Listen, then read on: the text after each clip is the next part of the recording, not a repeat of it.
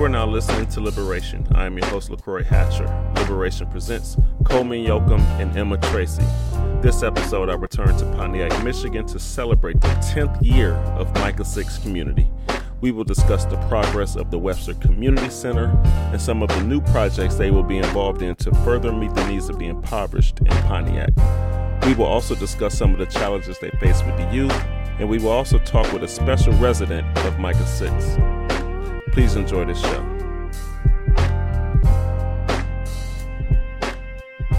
Friends, family, I am back for season three, and to kick off season three, I decided to come back to Pontiac, Michigan to get in touch with my friend Coleman, and we'll have special guests with this episode. Um, again, we have Coleman Yoakum of Micah 6, we have Emma of Micah 6. Um, we're here to do a follow up interview to find out the progress on all things Micah 6 and the Webster Community Center. But uh, before we get started, I want to say salute to 10 years anniversary of 10 Micah 6 years. and all the good work you're doing. August, uh, August of this year, yeah, was our 10 year anniversary buying this house. Uh, I've been in the Detroit area now for 11 years, but we really marked the kickoff for Micah 6's the day we bought this house. So 10 years in August. Nice. Um, how are things progressing? Um, great. We had another great summer. Uh, we keep uh, we keep getting better at uh, the kids stuff that we're doing and the kids programs that we offer. We keep getting better at growing food. Uh, we've expanded uh, you know, to a third greenhouse now where we, along with a couple of other organizations, are going to be partnering to do all of our seed starts together in there in the spring, which is really exciting. Uh, I'll let Emma talk more about kids stuff in a minute. And then Webster is closer than ever. Um, we are not immune, uh, unfortunately, to price increases and things like that that came with COVID and sort of now post COVID world. Uh, so we've seen our budget. We started at, at a at a easy to achieve 14 million and then we moved to 17 and then 20 and now we are at 23 and we have a couple of funders who uh, are coming in to close that up for us pretty quick and so we're thinking we'll be able to start groundbreaking work uh, either in december or january Nice. Nice. Of 2023 or 24. 23 so or Okay. what year is it now oh man uh, yes 23 january of 23 and then we'll be moving in first quarter of 24 Okay. Nice. Um, so how have things been um, since last year with restrictions being lifted and things like that? Pretty much go back to normal for Micah 6. Um, there are some things here that have changed a lot. There are some things here that haven't haven't changed a whole lot. So I mean, uh, during COVID, we were doing a lot of food work. I know that we talked about you know that we handed out about eighteen thousand bags of produce uh, to people in this community at no charge, whether it's through an agency or through uh, just an open store where people can come in and, and get groceries at no charge for a season and uh, partner with a lot of other programs in the city. So that went really well. Um, volunteers during COVID, uh, sort of all of our groups stopped, right? Like offices are going remote, churches aren't meeting. So, like, you know, any of those groups that had been sending volunteers pretty regularly uh, all fell off during COVID. Uh, and then instead, what we had was about seven or eight individuals who said, We're going to be here three days a week, or two days a week, or five days a week, or whatever. And so we made this real pivot uh, in terms of our volunteers where we did not have a lot of volunteers, but the volunteers we had were here a lot. So that was that was pretty interesting. We sort of moved back to uh, a system now where we have a lot of uh, visiting groups. This was the first summer we've been back to having uh, out of town volunteer groups back who come and stay here for a week over the summer and work with us and a number of our other community partners. Uh, so that has changed uh, quite a bit, but the work is still um, still busy. And in terms of like what life is like for my neighbors, um, the thing that we have seen the most and the thing that has changed the most in this neighborhood is uh, rent. Uh, during the eviction moratorium here in Michigan, and I know a number of other states had it as well. Um, I think statewide, about a third of tenants stopped paying rent. Uh, so we had an eviction moratorium Right. in the state for a while, but we did not have a mortgage moratorium. So landlords were still responsible for paying the mortgage on their properties, even though they had about a third of their people stop paying rent. Wow. Uh, and so now that that is lifted, and a number, you know, all those folks who weren't paying have been moved out or evicted or whatever. A lot of landlords are trying to recoup their losses Mm-hmm. in increased rent, and we're seeing some of the rental units in our neighborhood were at 650 and that are moving up to like 930 a month. Uh, and so, you know, it, our friend Nell, who works at Chipotle uh, and is trying to go to school, she gets told her rent's going up by a third. There's no way that she can afford that. And then Pontiac was already the cheapest place to live in Oakland County. Um, and so now there is nowhere cheaper than Pontiac, and it's unaffordable for a lot of the people that we serve and a lot of people that we work with. And we've seen people get evicted on Waldo and on Murphy and on Newberry and on Monroe. Uh, so right now, from here, we've probably got about 20 homeless folks who are either uh, sleeping in cars uh, in front of the building that they used to live in, or a number that got kicked out of apartments over on Waldo who have built a shanty town over here on a vacant lot. Um, and so we're sort of on the front edge of this housing problem uh, that is going to get a lot, lot worse. And uh, there is no end in sight, and there is no relief in sight. You know, if I decided today that I wanted to start working on the housing problem, I'm still two years away from groundbreaking on a house. Uh, and so this is a pretty huge crisis that a lot of my neighbors are facing that does not have any relief anytime in the near future. So, with a lot of these problems, are a lot of people turning to you for answers, whether it just be, since you have connections, if you will, um, are they asking you, hey, can you get me in touch with this person and that person, or are they expecting you to assist in paying? Sure. Uh, so, I mean, sort of all levels, right? Our, our state senator, Rosemary Bayer, uh, put us on a call probably a, a month ago with uh, our city commissioner, with our mayor, with a couple of other helping agencies to just sort of go, what are we doing and, and what can be done? And, um, you know, there, there's a political element to this as well where um, there is a large uh, constituency of people here in Pontiac who go, Pontiac has been the place where we build affordable housing in Oakland County.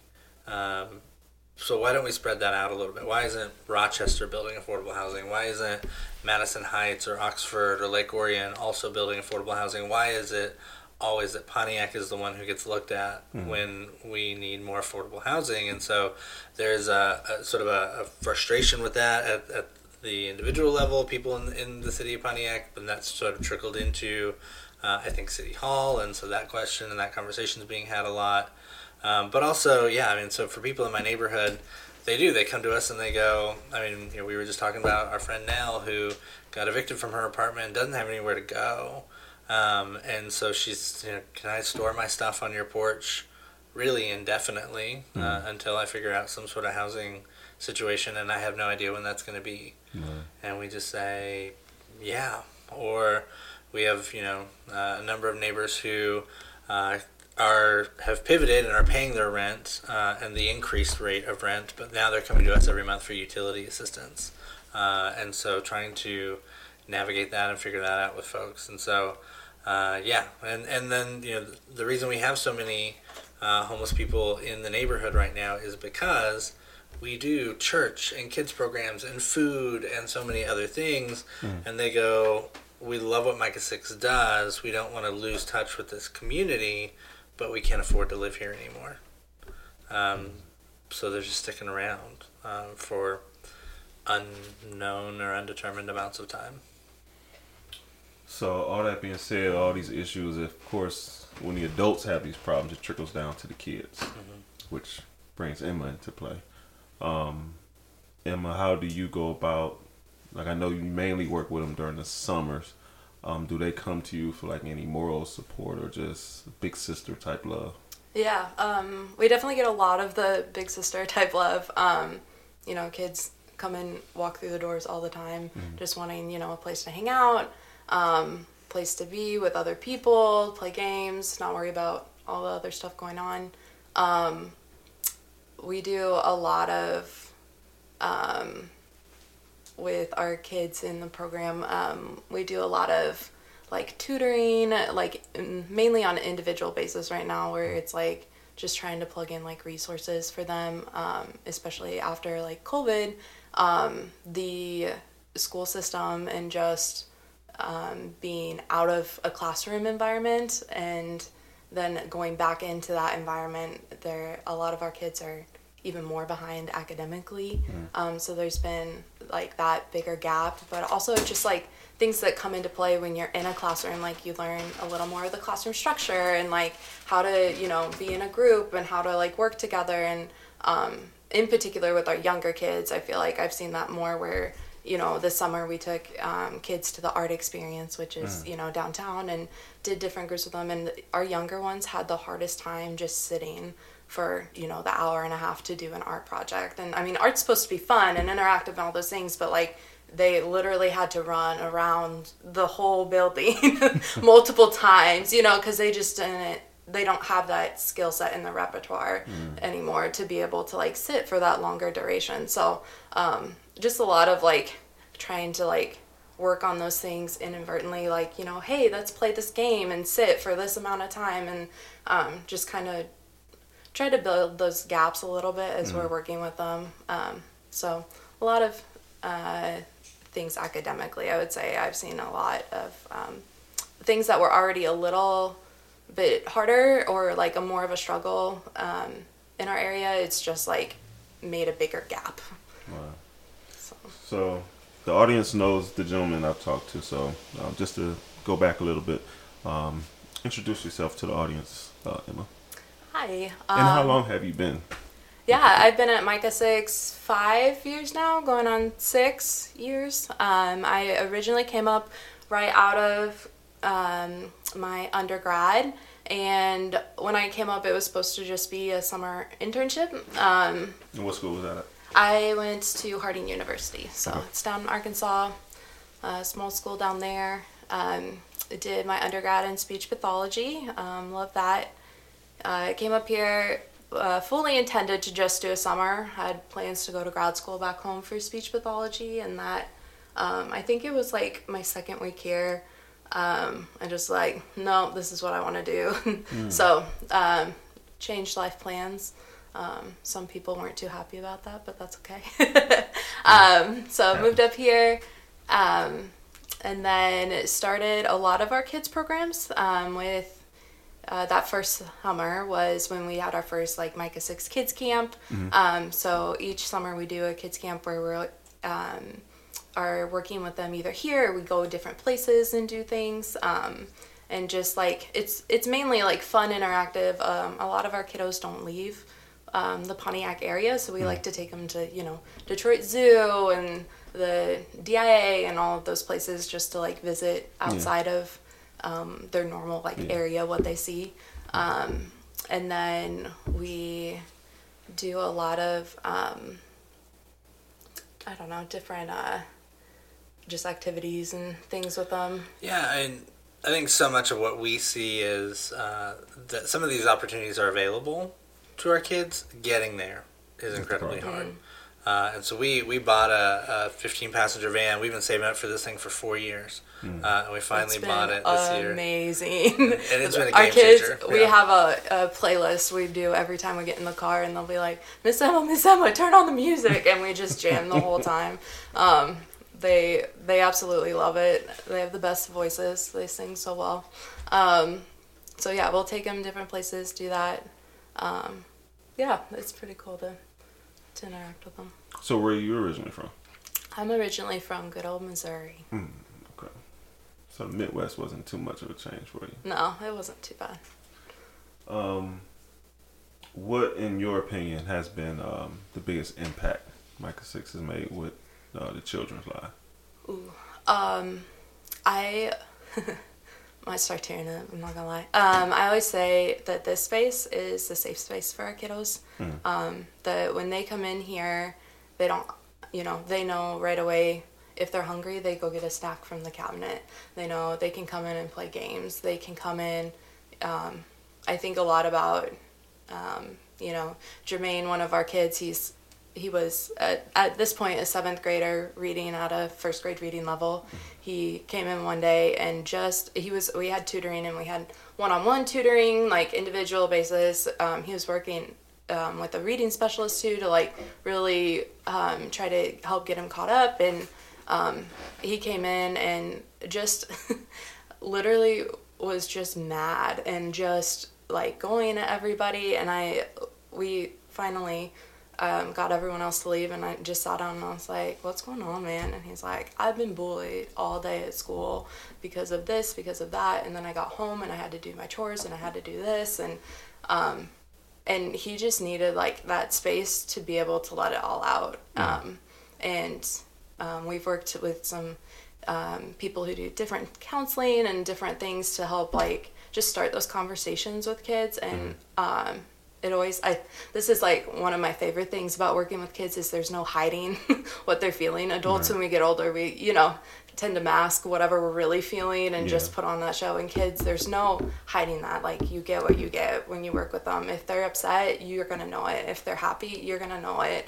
And um, um, I just love that they come in and they feel safe enough to like let all of that go. Because I think a lot of them, um, from what I've seen anyway, tend to hold on to that because they're dealing with other things or I have a lot of sibling groups and like the older siblings in particular, um, you know, help with the younger ones a lot and so they don't get to just have those fun activities for themselves. Um, and so we do a lot of separating older and younger um, kids intentionally just to let the older ones you know not have to worry about uh, and and they should like help their younger siblings but Right. not have to worry about cleaning up after them or getting them the toys they want or you know helping them build a, a lego house they want to build like they get they get to do that for themselves Yeah. when they come in It, I know oftentimes um, children in impoverished areas, um, if they're not the single child, oftentimes they're stuck taking care of their younger siblings. So they almost take on a pseudo parental role. And Yeah. that kind of causes a certain level of trauma, I think, um, because they're maturing way too fast. They, they're not taking time to enjoy playing with Legos Yeah. and just playing Nintendo carefree. They're dealing with the stress of I gotta feed them, yeah clean up after them. Um, so with that being said, how do the parents, how do they show their gratefulness to you guys? We have yeah everything is a spectrum right? I so um uh, one of my favorite stories is about christian and tony. Christian and tony uh, their mom michelle uh, loved us and was so grateful. And she was you know had her own fights and her own demons that she was working through but loved that. And, and this is so often the case. I think of several of our neighborhood drug dealers who had kids and things like that over the years they love knowing that if their kid walks out the door and they can't stop them because of whatever they're wrestling with, whether it's they're at work or they're in some addiction or they've got, you know, people they're entertaining or whatever, that that kid is going to walk out the door and go somewhere else that he is loved and appreciated and Right. entertained and whatever. And so, you know, Christian, I, I always say, you know, one time we were handing out box fans uh, here in Michigan. Most people don't have uh, air conditioning in, in the neighborhood, and so we hand out a lot of box fans and we hand out a lot of space heaters in the winter. Uh, and so Christian came down once and he said, "Hey Coleman, I know you already gave my mom a box fan, but is there any way that I can get a box fan for me in my brother's room?" I said, "Sure." It's nine, so I gave him a box fan. So there you go. See you later. And like, I look out the window a little bit later, and like Michelle is dragging him down down the road, and I was like, "Oh, what's what's going on?" And she gets here and and she says, "You know, Coleman, did you give him a box fan, even though?" You weren't supposed to give him a box fan. I thought she's disciplining him. Like we don't get no special treatment. I, I didn't know where this was going, and I said, "Yeah, yeah, I, I did, but it's it's cool. Like you guys can have two box fans. It's really okay." And she goes, "No, he sold it. uh, like he didn't even get all the way home, and he had sold it for ten dollars. And of course, like I look at him and I'm like, "Good job." Like you know, way to go, buddy. Uh, and she's like, "No, no, this is not what we are teaching kids. This is not how we, you know." And so you know, um, you know, they they really, so many parents sort of appreciate what we do, love what we do, and have sort of incorporated us in a lot of ways into their parenting stuff. I mean, just the, you know, we've got to get this kid from this school and this their sibling from this school, and there's going to be a time when you know there's not anyone home. Can you make sure to be there uh, when this kid gets home so that he knows you know that he can come hang out at your house or um, you know mom and grandma are working and so they're leaving uh, you know the, the little girl with great grandmother who is an adult and is in the room, but it's not super cognizant.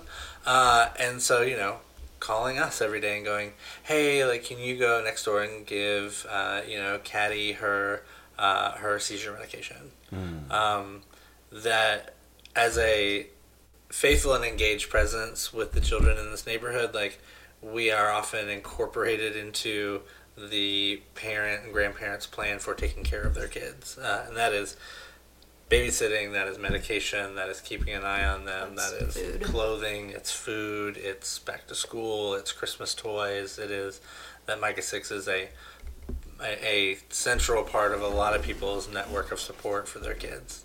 It's a safe haven. Yeah. Um, which leads um, into um, the Webster Community Center.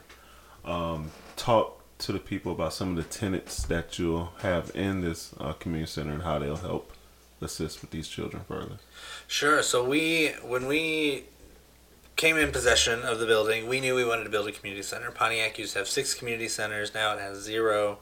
Uh, and especially in, in our neighborhood, you know, we have a lot of folks who have a difficult time getting to resources. I'm thinking of, you know, Danielle who lives down the road, who has two kids, who to get from, uh, you know, home to school to the WIC office to the social service agency that she uses to after school programs like that's a lot of miles and a lot of trips on a car that is running really precariously. Um, and so that you know any any one of those things you know falling apart or the car breaking down really jeopardizes all the things that you know her and her kids are involved in and so you know we said community center resource center is going to be really important but beyond that, like we didn't really know what our neighbors wanted or needed. So we did uh, a large community survey in our neighborhood. We asked 225 people in our community what they wanted to see in that building, and I, I would say we got weird answers. We got uh, urban bird watching,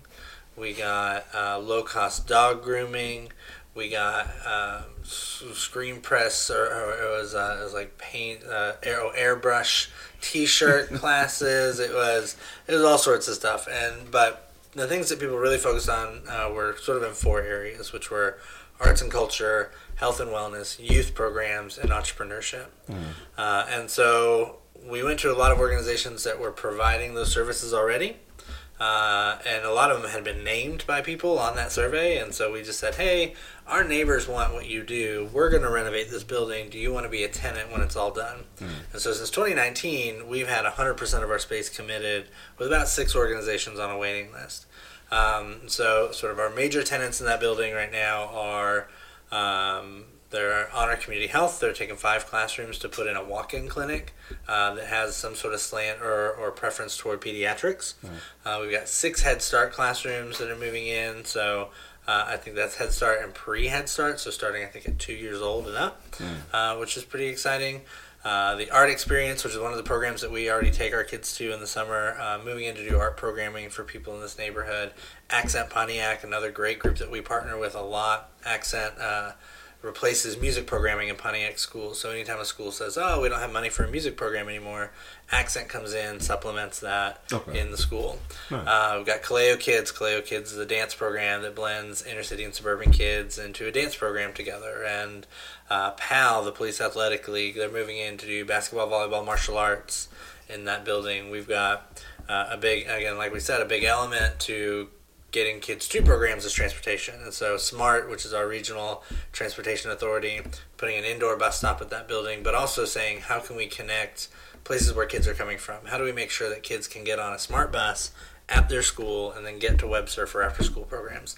Um, so a lot of those connections, building those things out, uh, and sort of really bringing all that stuff to the neighborhood is really exciting. But it sort of puts us in a weird spot in a lot of different ways because, you know, we've been doing. You know, we've been the only ones running kids programs on this side of town for a while, and when that school's done, there's going to be six organizations doing kids programs. Um, so, you know, what is our role? What is our lane? Other than making sure that the kids that we already know so well in this neighborhood are getting plugged in to those programs, and you know, transportation. If there's independent ride shares and things like that coming out of that building, maybe we don't- we're not giving rides anymore. Maybe Smart does that. Uh, and so there's a, a time coming up pretty soon where we're going to have a, a pretty big team meeting where we go, what do we do now? Um, I think the answer is still food. We still grow a lot of food. Uh, church, you know, that's still us. We'll still do that. But uh, there are other organizations coming to that building who do some of the stuff that we do, but and do it better than us. And so we're more than happy to sort of push people toward those programs, toward those resources, and get them plugged in there with uh, other organizations. So it's going to be weird. It's going to be a weird time. Where do you um? I know it's a little uh, premature, but where do you envision, other than growing food, where's the next thing you're going to tap into? Is it going to be more ministry heavy at that point, or um, just what do you see next? Um, I'm not allowed to talk about it. Okay. Or I'm not allowed. I'm not allowed to work on it, but I can talk about it. I talk about it a lot. Um, That's an interesting answer. so so my my board uh, I I love projects Hmm. ninety percent of the way. That last ten percent is brutal. Uh, it is just it's folding the last laundry basket. It is it's it's you know it's the socks. It's you know I can I would love I love painting a bedroom or a living room. I hate edging. Um, it is like the last ten percent just really kills me. So I'm not allowed to work on anything new until Webster is you know Okay. until financing is closed and rolling down the hill. But we own another school building, um, and that was sort of a parlay deal uh, where the balance on the first school on Webster was forgiven uh, on the contingent that we also took another school. Uh, Um, so we own two school buildings in Pontiac, uh, and so Webster is almost to that tipping point and running on its own. Um, Emerson is uh, another school building. It's three separate buildings. It's a gym, it's a two-story academic building, and then it's a one-level, eight-classroom annex. But it sits on six acres, and so the plan is uh, we are going to uh, repurpose that property uh, as 23 tiny homes uh, for Nice. That's a good rent rent to own uh, either first assets for maybe somebody young coming out of college who doesn't have kids and doesn't Yeah. need a lot of space, or you know retirees who are on a fixed income. Uh, we're modeling, I think, our our model after Central Detroit, not Central Detroit Christian, uh, Cass uh, community down in Detroit, where uh, your mortgage on that property is the square footage of the home. So if it's 400 square feet, you pay $400 a month uh, in a lease, and at the end of seven years, you own it. you sign me up for that now. So I I I love it. I think that um, there is not a ton of housing being developed in that low range. Most banks aren't messing with mortgages that are below seventy five thousand dollars. They just don't make enough money on them, uh, and so you got to find another mechanism to get people who can't afford a. The average home in, in Oakland County being built right now is going to be two hundred thirty thousand dollars. Um, this is not fixing the housing problem. This is No, not no. creating uh, affordable housing or, or even opening up the market for uh, entry level ownership. Which widening the gap. and entry you know entry level ownership is what built the middle class. It's you know how we sort of start narrowing some of this gap and disparities between uh, different race groups and things like that. It's home ownership, and so um, being able to work with people to build uh, wealth through a first uh, you know a first time home buyer program. Uh, is probably what we're working on next. 'cause it, we, we take our young people and immediately put them in a debt, hmm and then they're always working from behind the eight ball. I, I'm, I just I don't know anybody who doesn't who's in an apartment with less than three roommates right now. Who's you know coming out of, coming out of college, you know, and they're still spending a lot. I mean, it's, it's not like this is the way to to you know get cheap rent. It's they're all still paying a lot, and it is uh, it's tough. So uh, there needs to be another option, and we're gonna do a little little part here to see what we can do in that space. So your hands will be free, Emma. Yeah. What will you do next? Um, or are you going to be doing something over at Webster?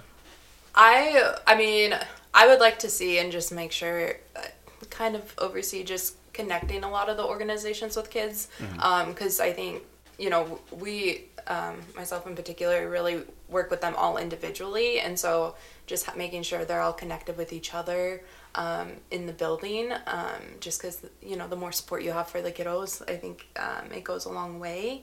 Um, me personally, I don't know yet. so Stick with him and see where it goes. yeah, there you go. Um, Cole, I hate to do this. Uh, I have to throw in a conversation we had beforehand because we always we still talk church, and uh, you you told me about an interesting conversation with, with someone from another congregation.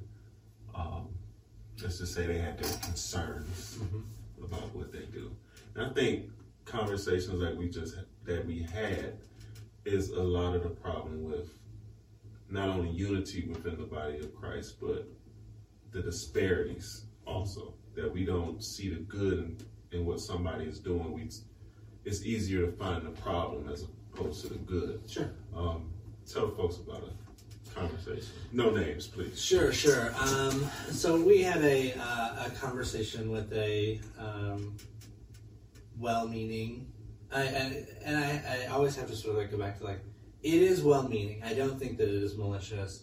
Uh, brother who had a number of objections about our organization, about our work, and about how we handle ourselves and conduct ourselves.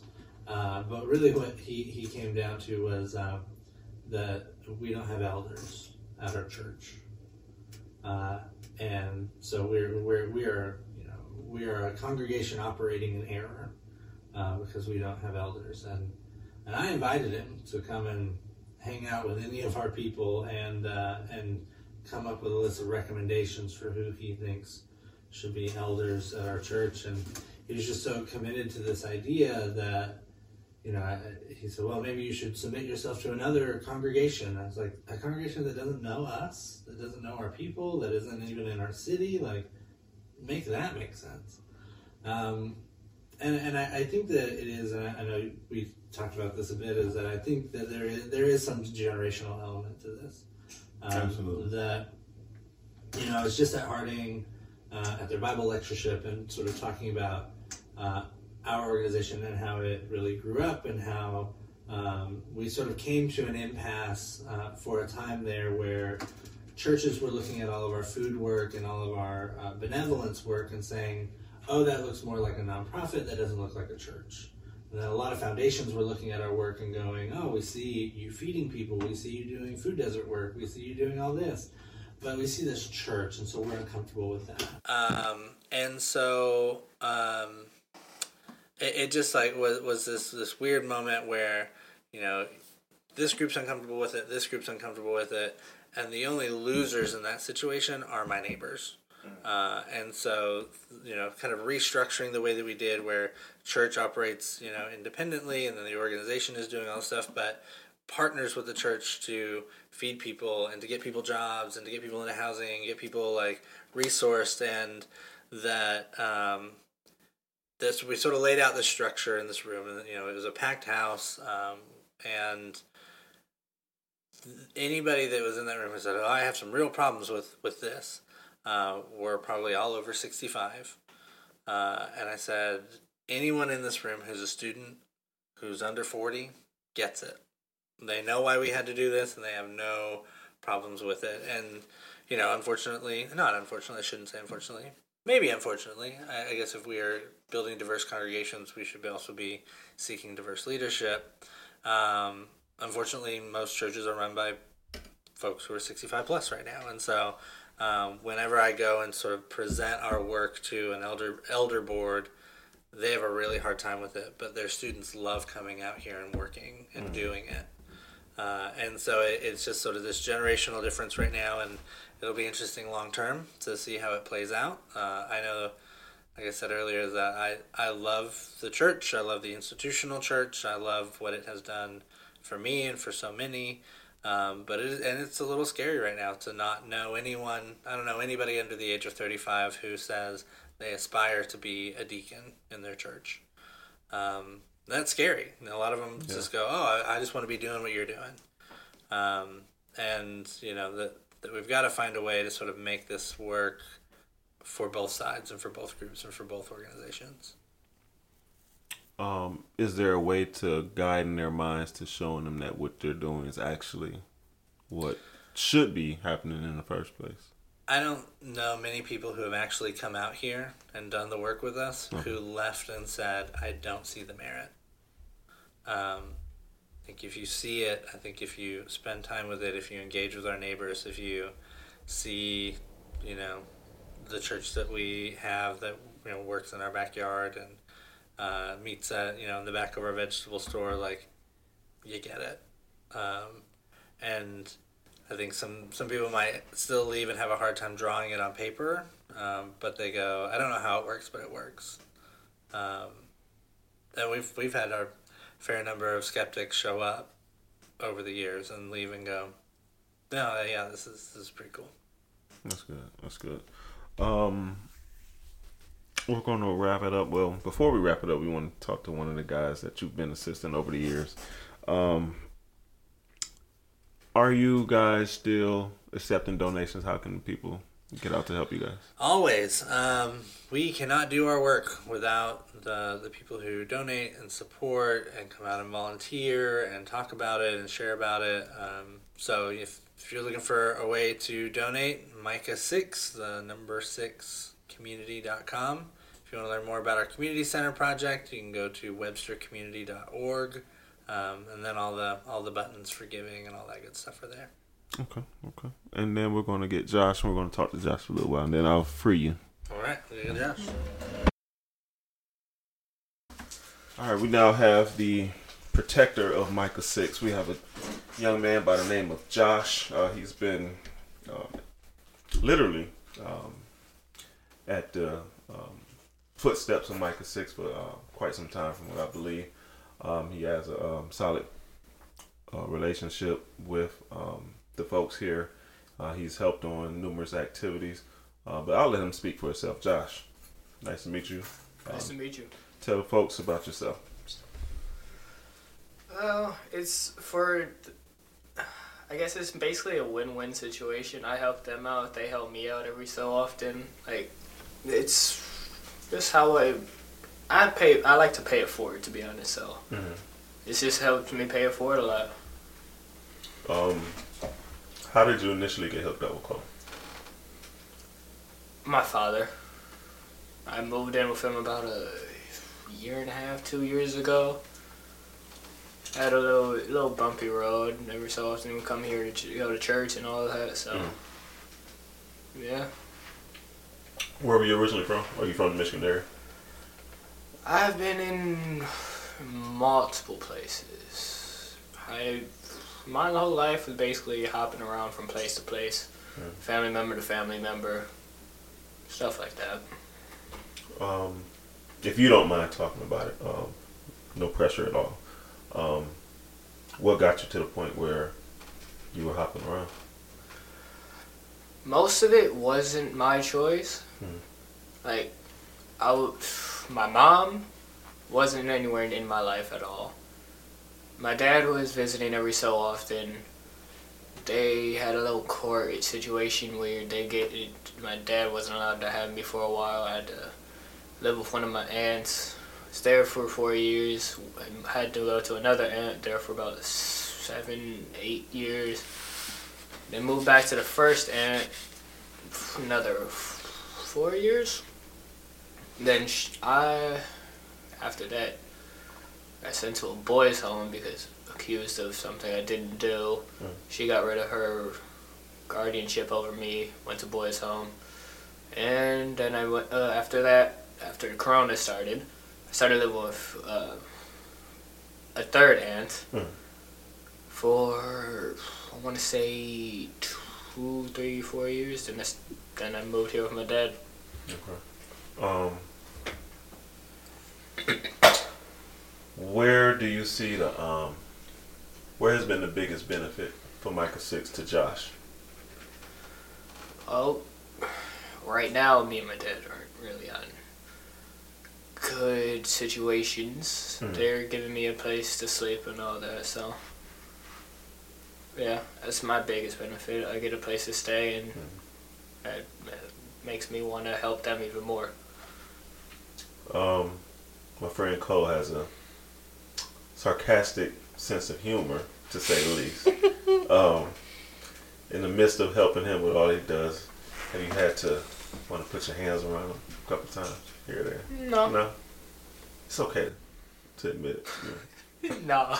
I got your back. um, Cole, um, what's what do you see in Josh? What, what do you see as potential?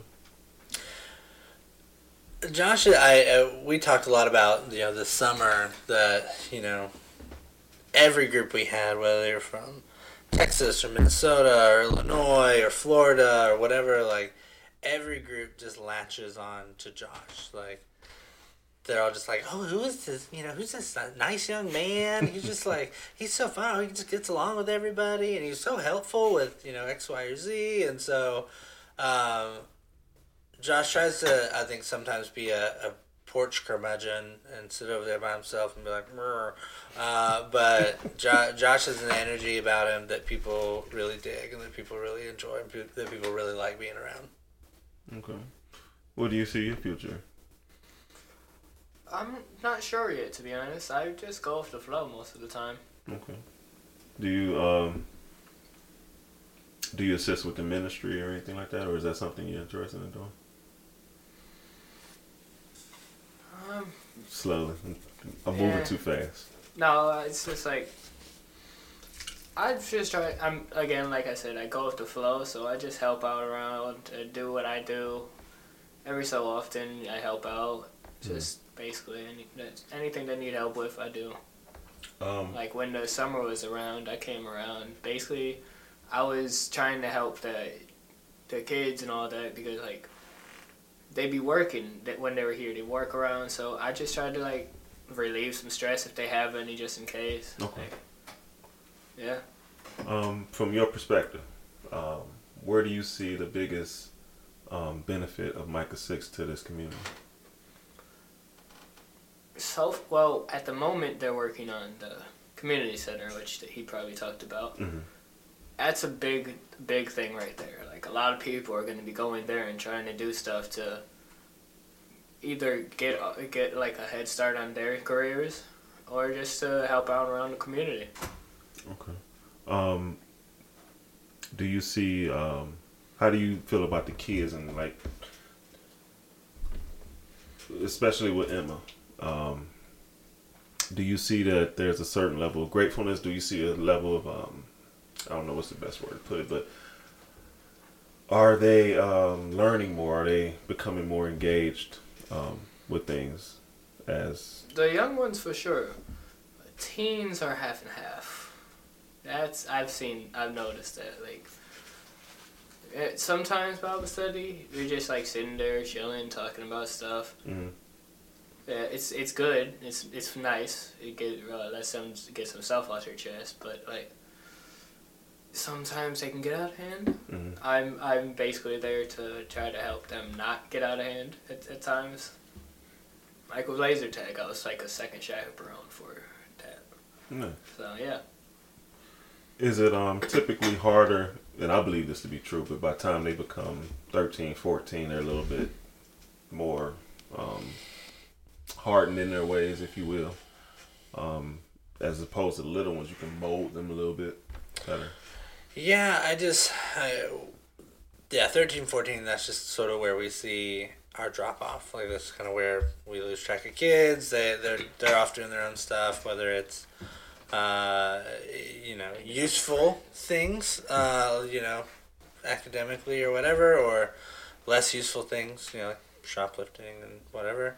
Um, you know, we had a, a pretty rough week this summer with uh, probably five or six of our kids that, that really i mean it's it's you know we, we had that conversation about you know some churches going we're not we're here for these people we're not here for these people. Well, you know how, how do we do x y or z? And you know, what do we do when we've got a group of our teens this summer threatening to beat up, you know, one of our volunteers that brought dinner because he asked them to be quiet during church while two of our interns were trying to lead church? Mm-hmm. And you know he's like, "Can you please be quiet?" And they're like, "Oh man, you tell me what to do. I'll be here." Like it turned into a whole thing, and it was like, "What in the world is going on right now?" And I mean, that volunteer looked at me and said, "Good luck with your thug ministry. I'm never coming back."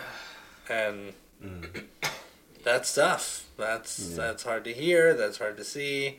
It's hard to see kids that you know you love being jerks. Like that's not cool, not fun.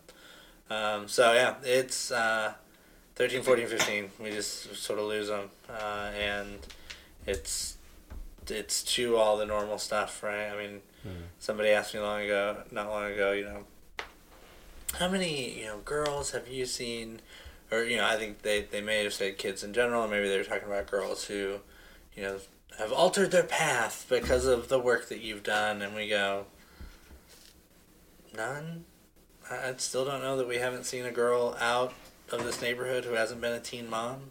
Um, I don't know that we've walked too many kids through graduation.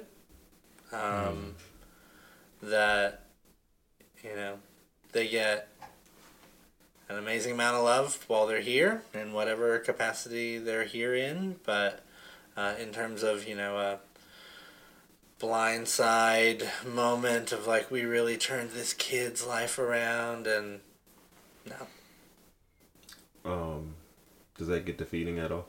Absolutely. Yeah, I mean, we we have, and- sometimes we have to really keep it from becoming pre-defeating. Uh, we have three boys right now that are all siblings that we love so so much, um, and they're turning thirteen and fourteen, and it so we have to make sure that it's like not in our minds like pre-decided that we're about to lose them. Um, But you know, we just sort of know the trend and you know they have younger, younger siblings which means that we're going to get to stay plugged in at least some some way for you know a couple more years to come. But um, yeah we're you know we've already seen that friend group. You know there were probably six six boys in that friend group i think three of them spent time in children's village now which is our kid lockup in town. Um, you know expulsion is a and suspension is a way of education i guess uh, that when your class size is 34 35 kids Yeah. you can't handle that that one kid who's being even a little obnoxious. And so you suspend expel i mean one of our kids tiger the other day texted and said hey three of us are on suspension and we're all at home what are you guys doing do you want to hang out today it's just like I would love to actually. Yeah, it'd be great to see y'all. You Yeah. know, and, and just you know that it's we have this weird, very cynical conversation every once in a while. Not with with them in particular, but how much of our role is just getting them out of their homes.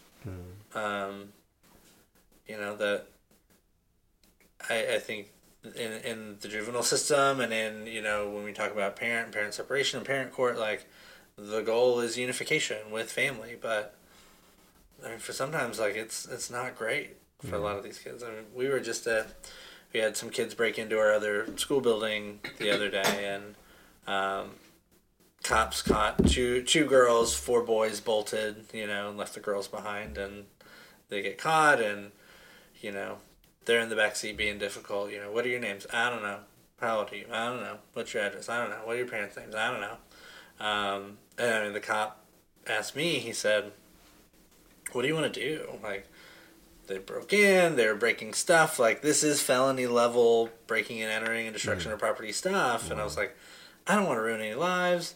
I would love to talk to parents. If I can talk to parents, that would be great. And so we got a hold of one mom who pulled in, and like, and the parents are stressed out. Like, she pulled in on her phone, never took her phone off her ear and said, "So what are y'all gonna do?" And the cop said, well, that's what we actually wanted to talk to you about because this is the land landowner. He just wanted to have a conversation, and she, not even pulling down the phone, she just says, "Listen, I got five other kids at home. I do not have time for this. Take her to jail and charge her." Just thirteen. Wow. And then drove off, and me and the cop just looked at each other, and we were like, and the cop said, "That's not what I expected." I said, "Me either." And he says, "Well, now I'm stuck because she actually usurps you. That it was your property, but if a parent pulls in and guardian pulls in and says, take him to jail, I don't get to say, don't do that." Wow. And grandma showed up, and grandma said, actually, she's been living with me. She doesn't even live with her mom. And the cop said, Are, do you have anything on paper that says you're a guardian? Nope. She says, I don't. She says, Well, then I'm stuck executing the parent's orders, which is to take her to jail. Wow. Um, it is hard being a kid in this neighborhood. Um, and we talk a lot about like what is our role what you know i don't want to think of us as a as, i mean there's all sorts of weird colonial feelings about uh, being the white people who are trying to get the kids out of their families as much as possible to see what we're doing and see how we live and exert our influence so that maybe they don't look like their parents that is i don't I didn't even think about that. that is not a that is not a line I want to walk. That is not not a idea that I want to preach. But there are plenty of people who come here who say this is what you should be doing. Um, but you know, we have a rule that we don't call CPS on anybody that we haven't tried to support as a parent first. Um, what do they need? They need reason. Do they need diapers? Do they need food? Do they need whatever? Like, if we haven't exhausted ourselves trying to support that parent, then we're not at a place to call anybody yet. Um, but there have been times where we've hit that place, and I don't love that. I don't want to be the white people in the neighborhood who are calling CPS on Mhm. parents, and because a lot of those people look at us and go, "Oh, we had it way worse than my kid has it right now," which is probably true. Um, so th- these are things that we wrestle with a lot, and that you know, and I, I say all the time is that there are a number of fields, whether it's social work, whether it's education, whether it's you know whatever, where we really fall in love with people's potential. They're a homeless person, and we wouldn't it be great if they were a homed person, or this kid is you know, wouldn't it be great if this kid ends up being you know a college graduate? Wouldn't it be great if this person who's in addiction ends up being clean? Uh, and we really fall in love with people's potential, but we are. Re- I mean, it is baked into what we do. Like our job is to love whoever shows up at the door and whatever version of that person is here today. And we love on a lot of kids as they show up. We love on a lot of bad parents as they show up. We love on a lot of great parents when they show up. Um, we want all of those things for all of our people, but we cannot fall in love with this hypothetical person at the expense of the actual person who's standing right in front of us. Um, you said something. Wow, you said something real powerful. Um, but I think we are beyond the stage when we're on ground zero like this. I think it's beyond that colonization thing, um, because as you know, like I know, if the parents don't show the love, however that manifests, like she got five children, you know that young lady. I'm sure her hands are tied with a thousand other things. Then there's just the potential that she just doesn't care. Um, if the parents don't show the proper love, the street certainly will. Yeah. And it's beyond this white and black thing. It's about showing them the love of Christ first and foremost, and then that someone cares. And if that comes in the form of a white man, Chinese man, green man, it doesn't matter at this point. I wish that were true. And you, and if we can get past these barriers of these boxes that we're locked into, mm-hmm. or these things of perception, that I just want the best for this kid. Mm-hmm. Forget about oh some white man's trying to show them a better life. That it just is what it is at this point. Like you, it, it was almost a life and death decision. Like that one thing can alter that little girl's life mm-hmm. because now she's in the system. Yeah. Then the system leads to any other. She gets in trouble. One thing, she has a pattern now. When it could have just been, you know what? Let her hang with Coleman for a day or two. If we can get past that, then we're not creating this revolving door of uh, poorness. We're not. We're, we're uneducation. Uh, it's it's just a revolving door of crime and and going to jail and being part of the system. And now, unfortunately, you live in this. I hate to put it this way. You live in this black person experience. And, and I, I'm I'm even reticent to say that because I have the resources. I can leave. I that any day I can go. Yeah. Nope. I'm I'm done. I'm gonna go wherever. Um, which is not the experience of most of my neighbors. And and and I think one of the things that helps us in terms of credibility in this community is that people see us being more committed to this community than they are. Like we've been here for ten years. Like there's nobody in this neighborhood that's been here for ten years. Um, you know that you know there've been two different people that got murdered. You know, either in front of this house or on our property, and we're still here.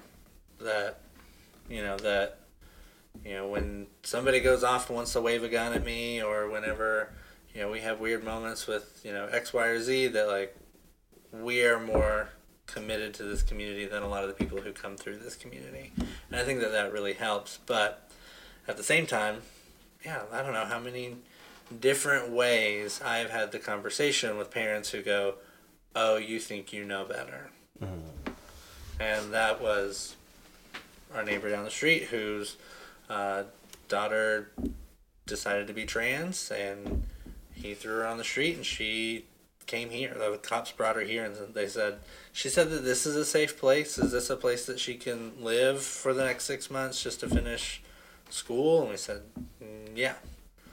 And but he was here, uh, you know, every couple of days. Oh, you're you're gonna raise her, uh, you know. The, you know this idea, this idea of being trans, this comes from white people. Like this, it's tearing up families. Like, you know, you think that you know, whatever. Or, I mean, I think of Jeremiah, our, our little kid in the neighborhood who, uh, I say little kid, he was 14. He uh, loved playing soccer with us. We'd play soccer every Thursday, and he was he liked it and he was really good at it. And his dad came down here mad as hell one day. Uh, we didn't know what we didn't know had happened was uh, you can pick one sport for spring sports, uh, soccer or basketball, and Jeremiah picked soccer, and that was a betrayal of the hopes that his dad had for him to be Yeah. a baller, you know, and you know this is because of y'all, and you know he would have never played soccer if y'all hadn't, you know, I mean it is, we get it a lot, and you know it is a weird moment to also love those parents. I mean that that dad yelled at me and says, and you know this is a whole other hang up in the community, but like, you're not gonna make my son gay. And I said, you are right. I am not going to do that. Uh, and like, but that was the leap from my son plays soccer now. Like, okay. Um, it is, you know, our role in the kid's space, in the kid's life is that is something we sit around and think about and talk about and are constantly evaluating and checking all the time. Um, and I think where we've landed most often is that we are we are here to support parents, even bad parents. Yeah. Um, we're not stepping in. We're not trying to take that role away from anybody.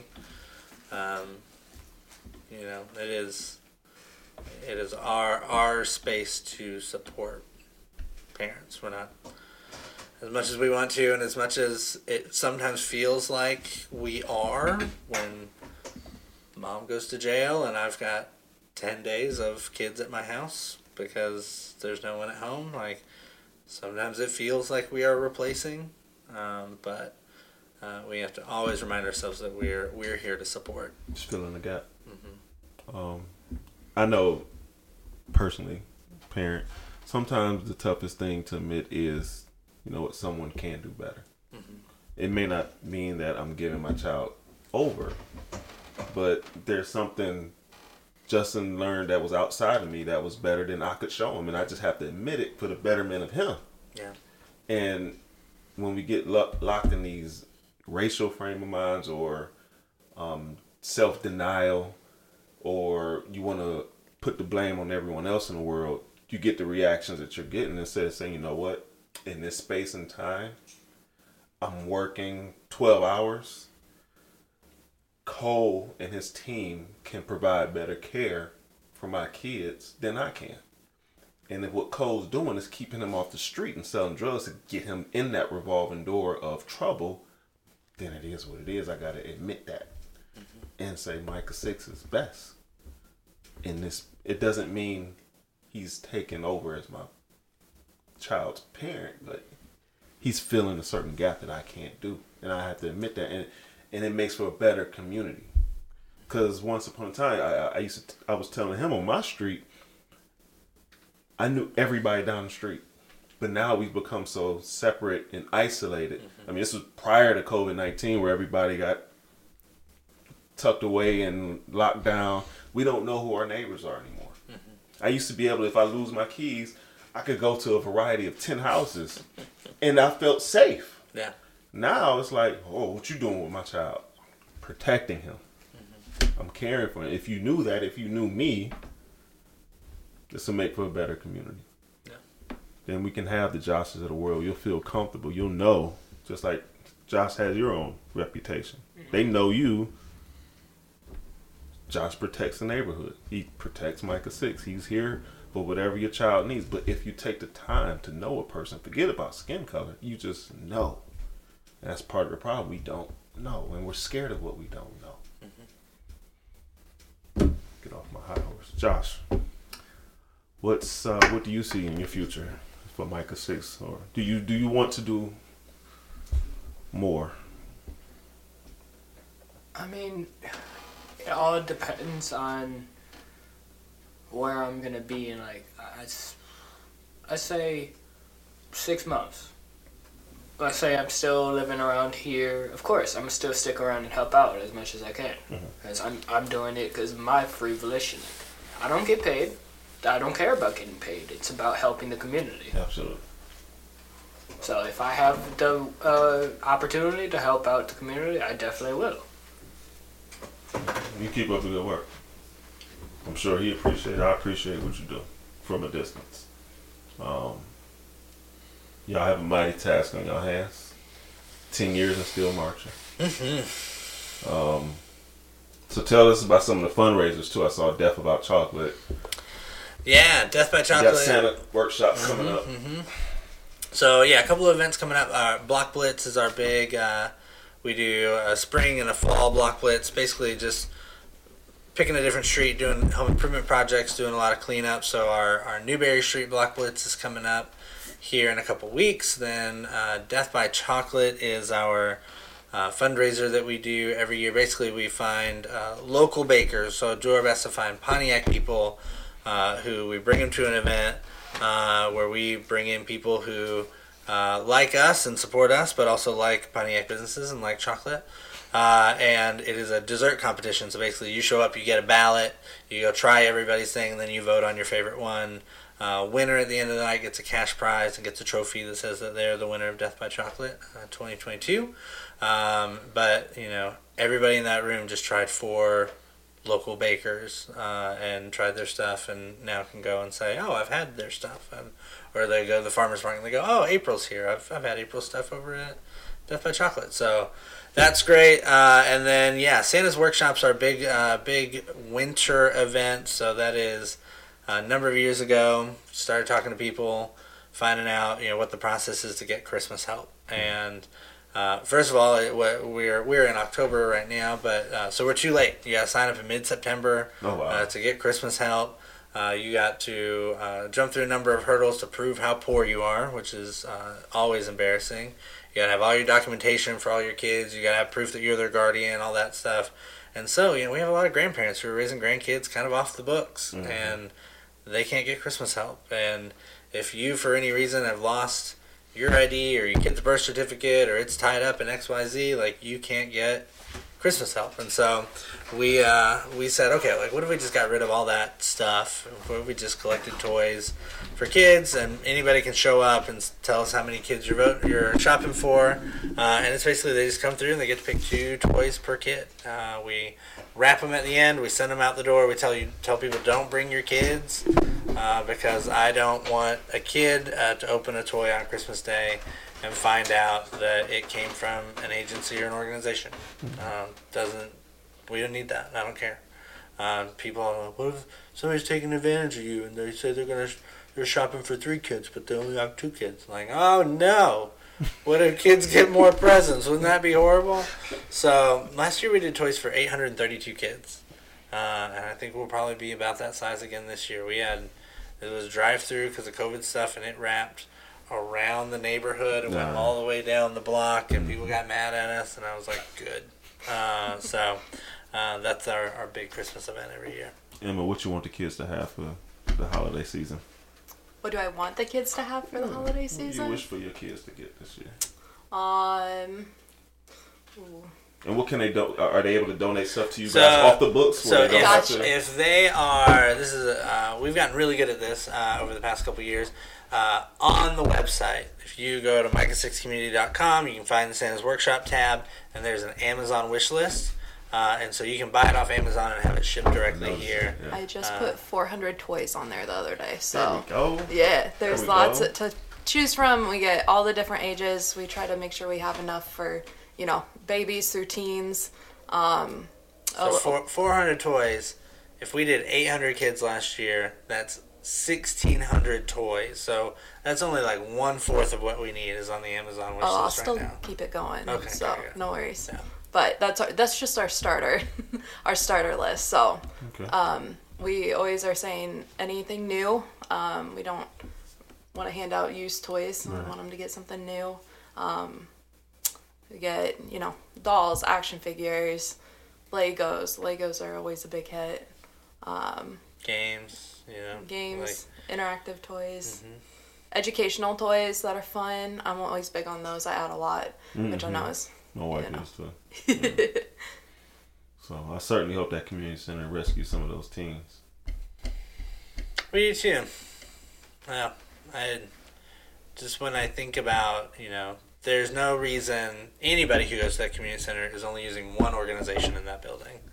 That everybody should be able to utilize at least two or three different organizations in there. That either whether it's you know you're going grocery shopping and you're right around the corner from the WIC office, or you're going to Head Start and dropping a kid off at Head Start, or you're going to the coffee shop down the way, like everybody should be able to connect with at least two or three organizations in that building. And when you have that sense of connection like that's community right? And that's that's the stuff that starts noticing kids falling through the cracks or kids not having enough to do hmm. or not being challenged properly. And so um, yeah we're going to go from having a vacant building in the middle of this neighborhood to a building whose whole goal is helping and improving people's lives and that's going to be a big deal And um, website for the community. uh, webstercommunity.org Okay, so folks, check that out. Uh, Cole, appreciate your time. Appreciate your accommodations and taking up all your time. I'm sure my son Justin appreciates it. Um, that'll wrap up this interview. And again, thank you. Thank you, Emma. thank you. Josh, thank you. And that'll be all, folks. Thanks for checking out this episode of Liberation. Subscribe to the show and follow Liberation on Twitter and Instagram at Liberation underscore pod. Liberation is sponsored by Doodlebugs by Davita. Thoughtful handmade jewelry designs inspired by love, peace, and unity. Shop Doodlebugs at doodlebugsbydavita.square.site. For the Etsy lovers, it's doodlebugsbydavita.etsy.com. Use the promo code LIBERATION and get 10% off your order. Follow Doodlebugs on Twitter at Doodlebugs for you. That's Doodlebugs, the number four, the letter U. And Instagram, Doodlebugs by Davita.